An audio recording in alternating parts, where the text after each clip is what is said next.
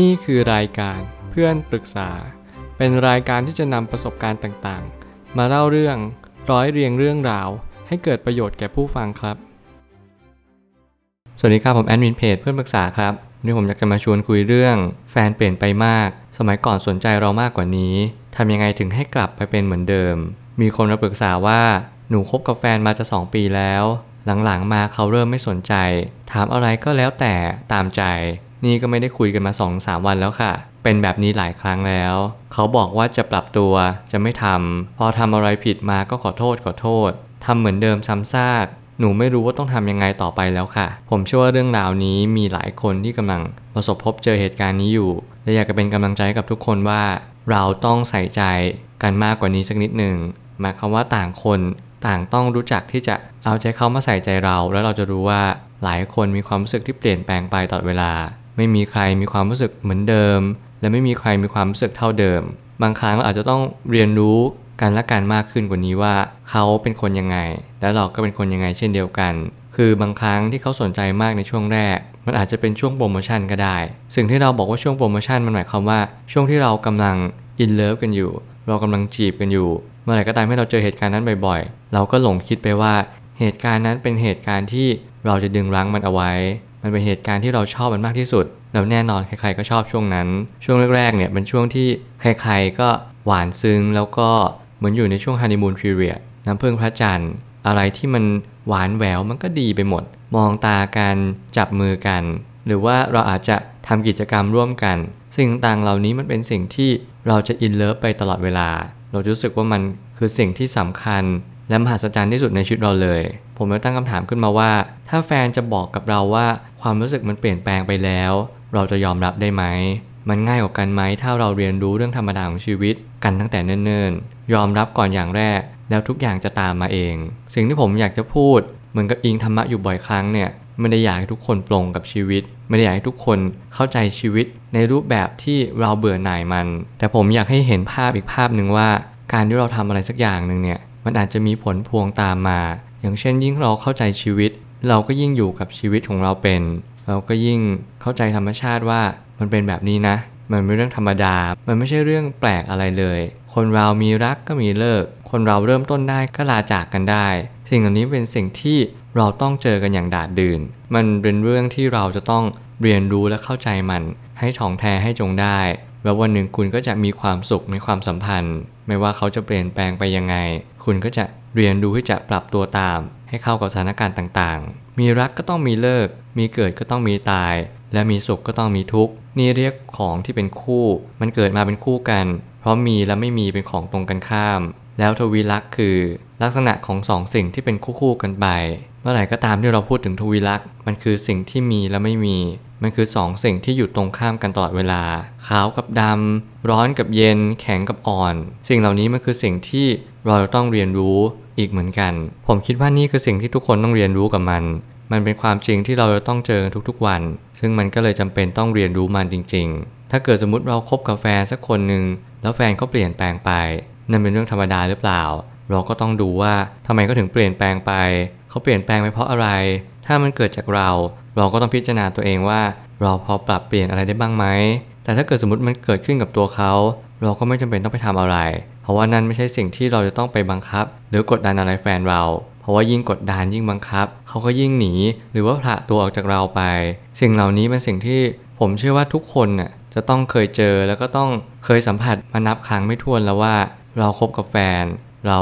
อยู่กับเพื่อนเราอยู่ครอบครัว ไม่ว่าจะสถานะใดก็ตาม เราจะเรียนรู้ได้อย่างหนึ่งว่า บางครั้งเนี่ยเขาว่าตลอดไปไม่มีจริง หลายครั้งเราสนิทกับเพื่อนมาคนหนึ่งวันหนึ่งก็ต้องลาจากกัน วันหนึ่งที่เรามีแฟน รักกันหวานซึ้ง วันหนึ่งก็ต้องลาจากกัน มันเป็นเรื่องธรรมดา และยิ่งครอบครัวนี่เห็นชัดเลย การเกิดแก่เจ็บตาย สิ่งเหล่านี้ที่ผมอยากจะโยง แล้วก็ให้มันเห็นภาพชัดเจนมากขึ้นว่าคำว่าชั่วคราวเนี่ยมันมีจริง ๆ การที่เราจะไปบังคับ ดึงรั้ง ผมจะไม่เคยแนะนำเลยว่าให้เราไปทำอะไรกับเรื่องราวเหล่านี้ ยิ่งเราทำยิ่งเราไปดึงรั้ง ไปบังคับ มันก็ยิ่งเจ็บปวดและทรมาน การบอกขอโทษซ้ำซากมันก็เหมือนกับการพูดส่งเดชไปเรื่อย เราอยากเรียกร้องอะไรก็เรียกร้องไป ส่วนอีกฝ่ายหนึ่งอยากพูดอะไรก็พูดไป ไม่ว่าอะไรจะเกิดขึ้น ลองประเมินสถานการณ์ด้วยตนเองเสมอ ผมเชื่อว่าการที่เราพูดซ้ำซากด้วยการขอโทษ ด้วยการมีความรู้สึกที่เราเหมือน ไม่อยากที่จะคุยกันต่อไป สิ่งเหล่านี้ไม่เป็นสิ่งที่เป็นสัญญาณชัดเจนมากๆว่า เราหมดใจกันแล้วแน่นอน ซึ่งถ้าเกิดสมมติว่าเราอยากให้เขากลับมาเป็นเหมือนเดิม เราก็ต้องจับเข่าคุยกัน ต้องพยายามสนทนากันอย่างแท้จริงว่าเราต้องการยังไงในความสัมพันธ์นี้ต่อไป คุณต้องสร้างเป้าหมายในความสัมพันธ์นี้ขึ้นมาแล้ว ว่าให้เราเนี่ยรักกันต่อไปไหมหรือว่าเราควรแยกทางจากกัน สิ่งเหล่านี้ผมคิดว่าเราควรคุยกัน เพราะมันเป็นสิ่งที่สำคัญ มันเป็นสิ่งที่คนสองคนควรจะหาเวลาเพื่อมาคุยกันบ้าง เจรจากันบ้าง บางสิ่งมันทำให้เรา เห็นภาพอะไรชัดเจนมากขึ้นว่า เราสามารถทำอะไรได้บ้าง ดีกว่าปล่อยเวลาทิ้งเอาไว้ ต่างคนต่างเสียเวลา ไม่งั้นมันก็ไม่มีอะไรคืบหน้าต่อไปอีกเลย เรามีความสุขเพราะอะไรจำเป็นต้องตอบคำถามนี้ให้ได้ หากเราต้องการให้เขาอยู่ในชีวิตของเราอยู่ การไปบีบบังคับให้เขาเหมือนเดิม อาจจะไม่ใช่ฐานะที่พึงจะทำได้ มันกลับกลายเป็นยิ่งทำให้เขาตีตัวออกห่าง นี่คือสิ่งที่ผมเน้นย้ำมาตลอดว่า เราอย่าไปบีบบังคับใครเลย ไม่ว่าใครก็ตามแต่หรือให้เขาอยู่ หรือให้เขาไป หรืออะไรก็แล้วแต่ สิ่งที่คุณเรียนรู้ได้กับสิ่งเหล่านี้ก็คือ เราทำดีที่สุดในวันที่เรายังมีเวลาให้กันและกัน บางครั้งอาจจะมีความเครียด บางครั้งอาจจะมีสิ่งที่เป็นปัญหาอยู่ในใจหรือเปล่า หน้าที่ของคุณก็คือลองถามลองคุย ถ้าสมมุติเขาเป็นแบบนี้ อยู่ดีก็เปลี่ยนแปลงไป เขาอาจจะมีความเครียดในใจหรือเปล่า เราจำเป็นต้องรับฟังปัญหาเขาด้วย เป็นที่ปรึกษาที่ดี เปิดใจรับฟังใครสักคนหนึ่ง แล้วผมก็ยังเชื่อเสมอว่าการรับฟังใครสักคนหนึ่งเนี่ยจำเป็นอย่างยิ่ง โดยเพราะคู่ชีวิตของเราเอง เราควรที่จะเป็นที่ปรึกษาที่ดี รับฟังสิ่งต่างๆ ปัญหาชีวิตของเขา เราช่วยเขาได้ไหม หากช่วยไม่ได้เราก็แค่ฟังเฉยๆ สิ่งเหล่านี้เป็นสิ่งที่จำเป็นอย่างยิ่งในความสัมพันธ์ สุดท้ายนี้อย่าลืมสอบทานตัวเองอยู่เสมอ การสอบทานตัวเองทำให้เรารู้จักตัวเองเพิ่มมากขึ้น คู่ชีวิตเป็นสิ่งที่สำคัญที่สุด และจะเป็นคนที่อยู่ข้างกายเรา ไปตราบจนเราสิ้นลมหายใจ ตั้งใจเลือกให้ดี อย่าแค่เหงาแล้วก็คบกันไป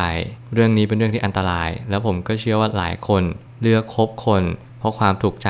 จากสิ่งภายนอก สิ่งที่สำคัญที่สุดในความสัมพันธ์ คือการคุยกัน หากเราคุยกันไม่รู้เรื่อง นั่นคือปัญหาระดับโลก ระดับจักรวาลที่เราต้องรับ การแก้ไขโดยด่วน เพราะว่าเมื่อไหร่ก็ตามที่เราคุยกันไม่รู้เรื่อง นั่นจะเป็นบอกเกิดของการเลิกรา นั่นจะเป็นบอกเกิดของปัญหาที่มันตามมาอย่างหาที่สุดไม่ได้ ไม่ว่าจะเป็นปัญหาเรื่องความสัมพันธ์ ถ้าเกิดสมมติคุณมีลูก คุณก็จะทะเลาะกันบ่อย ลูกก็จะซึมซับเหตุการณ์ทะเลาะกันเป็นประจำ สิ่งเหล่านี้เป็นสิ่งที่เราจำเป็นต้องหลีกเลี่ยง แล้วก็ทำความเข้าใจกับมัน ไม่อย่างนั้นปัญหาครอบครัวก็ยิ่งบานปลายต่อไป